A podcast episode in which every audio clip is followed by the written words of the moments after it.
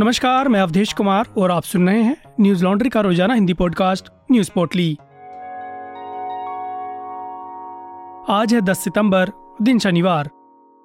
शुक्रवार को उत्तर प्रदेश और हरियाणा में गणपति विसर्जन के दौरान लोगों के डूबकर मरने की दुर्घटनाओं की खबरें मिली। अभी तक कुल पंद्रह लोगों के मारे जाने की खबर है। जहाँ यूपी में आठ लोगों की मौत हुई है, वहीं हरियाणा से सात लोगों के मारे जाने की खबर है। मुंबई में भी कड़े सुरक्षा इंतजामों के बीच विसर्जन संपन्न हुआ। हरियाणा के महेंद्रगढ़ और सोनीपत में गणेश विसर्जन के दौरान दो अलग अलग दुर्घटनाएँ हुईं। झगडोली के पास नहर में गणेश विसर्जन के दौरान नौ लोग पानी के बहाव में बह गए। लंबे समय तक खोजबीन के बाद आठ लोगों को नहर से निकाल लिया गया। चार लोगों की मौत हो गई और चार की हालत अभी भी गंभीर है। एक व्यक्ति को ढूंढा नहीं जा सका। दैनिक भास्कर की रिपोर्ट के मुताबिक महेंद्रगढ़ के DC doctor J J Abhir ने बताया कि बिना किसी परमिशन के विसर्जन किया गया था।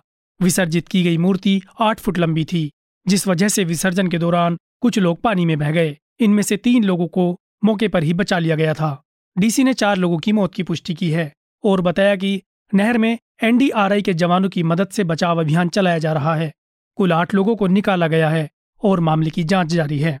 पूरी घटना पर मुख्यमंत्री मनोहर लाल खट्टर ने दुख जताते हुए ट्वीट किया। उन्होंने कहा महेंद्रगढ़ और सोनीपत जिलों में गणपति विसर्जन के दौरान डूबने से कई लोगों की असमय मौत की खबर दिल दहला देने वाली है।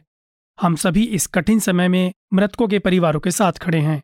एनडीआरएफ की टीम ने कई लोगों को डूबने से बचाया है। मैं उनके शीघ्र स्वस्थ होने की प्रार्थना करता हूँ। हरियाणा के पूर्व शिक्षा मंत्री रामविलास शर्मा मौके पर लोगों से मिलने पहुँचे। मृतकों के परिजनों ने मुआवजे के तौर पर दस लाख रुपए और सरकारी नौकरी की मांग की है। सरकार इस पर विचार कर रही है। बता दें कि हरियाणा के सोनीपत में यमुना नदी के मीमारपुर घाट पर भी गणपति विसर्जन के दौरान तीन लोगों के डूबकर मरने की सूचना मिली। विसर्जन में 45 वर्षीय सुनील, उनका तेरह साल का बेटा कार्तिक और 20 वर्षीय भतीजा दीपक डूब गए। खोजबीन के बाद सुनील और उनके भतीजे दीपक के सब बरामद किए जा चुके हैं, लेकिन कार्तिक की खोज अभी भी जारी है। उत्तर प्रदेश के अलग अलग इलाकों में भी मूर्ति विसर्जन के दौरान कुल आठ लोगों की मृत्यु हो गई। मृतकों में उन्नाव के दो, संत कबीर नगर के चार और ललितपुर के दो युवक शामिल हैं। शुक्रवार को हरियाणा के नूह ज़िले में खनन माफियाओं ने पुलिस टीम पर जानलेवा हमला किया। हमले में एक पुलिसकर्मी गंभीर रूप से घायल हुआ है। मामले में पुलिस ने तीन पॉपलैंड, यानी पहाड़ में पत्थर तोड़ने की मशीन और विस्फोटक पदार्थ के सैंपल बरामद किए।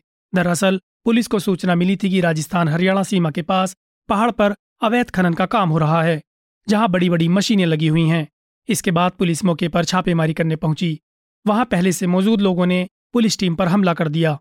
बता दें कि खनन माफियाओं के पथराव और मशीनों से हमले के दौरान एक पुलिस कर्मचारी को चोट आई है। भीड़ को तितर बितर करने के लिए पुलिस द्वारा तीन चार राउंड फायरिंग भी की गई। भारी मुठभेड़ के बाद पुलिस ने तीन पॉपलैंड मशीनों के अलावा कुछ विस्फोटक सामग्री को जब्त कर लिया, पर आरोपी बचकर भाग निकले। एसीपी ऊषा कुंडू ने बताया कि आरोपियों को पकड़ने के लिए पुलिस ने कई टीमों का गठन किया है। उनकी गिरफ्तारी के लिए जगह जगह छापेमारी की जा रही है। उन्होंने कहा कि अवैध खनन को किसी भी सूरत में बर्दाश्त नहीं किया जाएगा। जिन लोगों ने पुलिस टीम पर हमला किया है, उनसे सख्ती से निपटा जाएगा। बता दें कि 19 जुलाई को खनन माफियाओं के खिलाफ कार्रवाई करने गए डीसीपी सुरेंद्र सिंह विश्नोई पर अधिकारियों ने ट्रक चढ़ाकर हत्या कर दी थी। इस मामले में अब तक नौ लोगों को गिरफ़्तार किया गया है। घटना के अगले दिन पुलिस ने मुख्य आरोपी शब्बीर उर्फ़ मटर को एक एनकाउंटर के बाद गिरफ़्तार कर लिया था। इस घटना के बाद से जिला पुलिस अवैध खनन को लेकर पूरी तरह सख्त हो गई है। पहाड़ों में अवैध खनन को रोकने के लिए ड्रोन की सहायता से निगरानी की जा रही है। फ़िलहाल मामले में पुलिस की जाँच जारी है। दिल्ली के मुंडका इलाके में एक दुर्घटना में दो लोगों की मौत हो गई। मामला लोकनायकपुरम कॉलोनी का है। यहाँ एक सफ़ाई कर्मचारी और एक सुरक्षाकर्मी की सीवर के अंदर दम घुटने से मौत हो गई। मौके पर मौजूद लोग युवक को अस्पताल ले गए, जहाँ उन्हें मृत घोषित कर दिया गया। दोनों युवकों की पहचान जे जे कॉलोनी बक्करवाला निवासी बत्तीस वर्षीय रोहित चांडिल्य और हरियाणा के झज्जर निवासी तीस वर्षीय अशोक के रूप में हुई है। रोहित सीवर सफ़ाई का काम करते थे, जबकि अशोक एक सुरक्षा गार्ड थे। मुंडका पुलिस ने बताया कि शुक्रवार शाम उन्हें लोकनायकपुरम कॉलोनी के सीवर में दो लोगों के फंसने की सूचना मिली, जिसके बाद पुलिस ने मौके पर पहुंचकर दोनों को बाहर निकाला और अस्पताल ले गए, लेकिन वहाँ डॉक्टरों ने दोनों को मृत घोषित कर दिया। हिंदुस्तान की रिपोर्ट के मुताबिक, लोकनायकपुरम कॉलोनी में लंबे समय से सीवर की समस्या चल रही है। कई बार डीडीए कर्मचारियों को इस बारे में शिकायत की गई, पर कोई समाधान नहीं हुआ। इस वजह से रोहित को सीवर की सफ़ाई के लिए बुलाया गया था। रोहित बिना किसी सुरक्षा इंतज़ाम के सीवर में उतरे जहाँ उनकी दम घुटने से मौत हो गई। काफ़ी समय तक रोहित के बाहर न आने पर अशोक सीवर में रोहित को देखने के लिए बिना सुरक्षा उपकरण के उतर गए, लेकिन नीचे उनकी भी दम घुटने से मौत हो गई। दोनों शवों को फ़िलहाल सीजीएम के शव गृह में रखवाया गया है। बता दें कि मामले में पुलिस द्वारा आईपीसी की धारा 304 ए के तहत लापरवाही से मौत का मामला दर्ज कर लिया गया है। जम्मू कश्मीर में पुलिस ने शुक्रवार को लश्कर ए तयबा के ओवरग्राउंड वर्कर मॉड्यूल का भंडाफोड़ किया। उनके दो ओवरग्राउंड वर्कर्स को गिरफ़्तार भी किया गया है। पुलिस के मुताबिक गोसियाबाग चौक पर सेना और सीआरपीएफ दोनों ने मिलकर चेक पॉइंट लगाया था। चेकिंग के दौरान चिंकीपोरा की तरफ़ से आते हुए दो लोगों की संदिग्ध मूवमेंट देखकर पुलिस ने उन्हें रुकने के लिए कहा, लेकिन उन दोनों ने पुलिस से बचकर भागने की कोशिश की, मगर सुरक्षा बलों ने दोनों को पकड़ लिया। पकड़े गए दोनों युवकों के पास से पुलिस को ग्रेनेड बरामद हुए हैं। दोनों की पहचान बांदीपोरा के शाकिर अकबर और बारामूला के मोहसिन वानी के तौर पर की गई है। दोनों के ऊपर कानून की धाराओं के तहत मामले दर्ज किए गए हैं। पुलिस की गिरफ्त में आए लश्कर के वर्कर्स ने और भी कई बड़े खुलासे किए हैं। जानकारी के अनुसार उन्होंने पुलिस जाँच में लश्कर ए तैयबा के अन्य मेंबर्स का भी खुलासा किया, जिसकी मदद से पुलिस ने बाकी हथियार भी बरामद किए। जिनमें एक चीनी पिस्तौल और चीनी पिस्टल मैगजीन, सात लाइव राउंड, पच्चीस ए के फोर्टी सेवन के राउंड और विस्फोटक शामिल है। पुलिस की संदिग्ध आतंकवादियों से पूछताछ जारी है। शुरुआती जाँच में यह भी सामने आया है कि ये दोनों हमला करने की फिराक में थे। शनिवार को हांगकांग में पाँच स्पीच थेरेपिस्ट को कथित तौर पर बच्चों का ब्रेन वॉश करने के आरोप में सजा सुनाई गई। प्रशासन ने उन पर आरोप लगाया कि वे बच्चों को सेडिसियस यानी राजद्रोही किताबें पढ़ा रहे थे।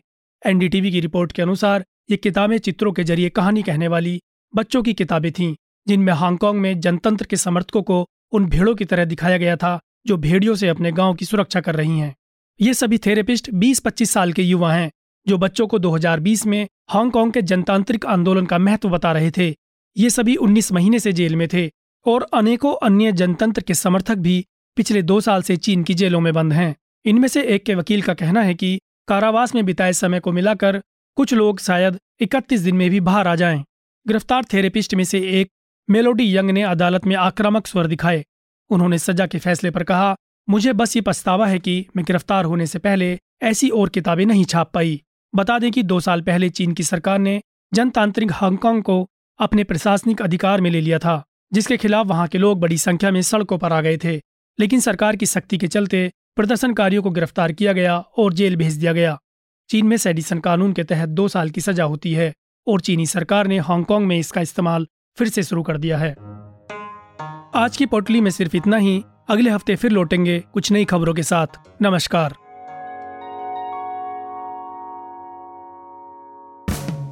न्यूज़ लॉन्ड्री के सभी पॉडकास्ट ट्विटर आई और दूसरे पॉडकास्ट प्लेटफॉर्म पे उपलब्ध हैं। खबरों को विज्ञापन के दबाव से आज़ाद रखें। न्यूज़ लॉन्ड्री को सब्सक्राइब करें।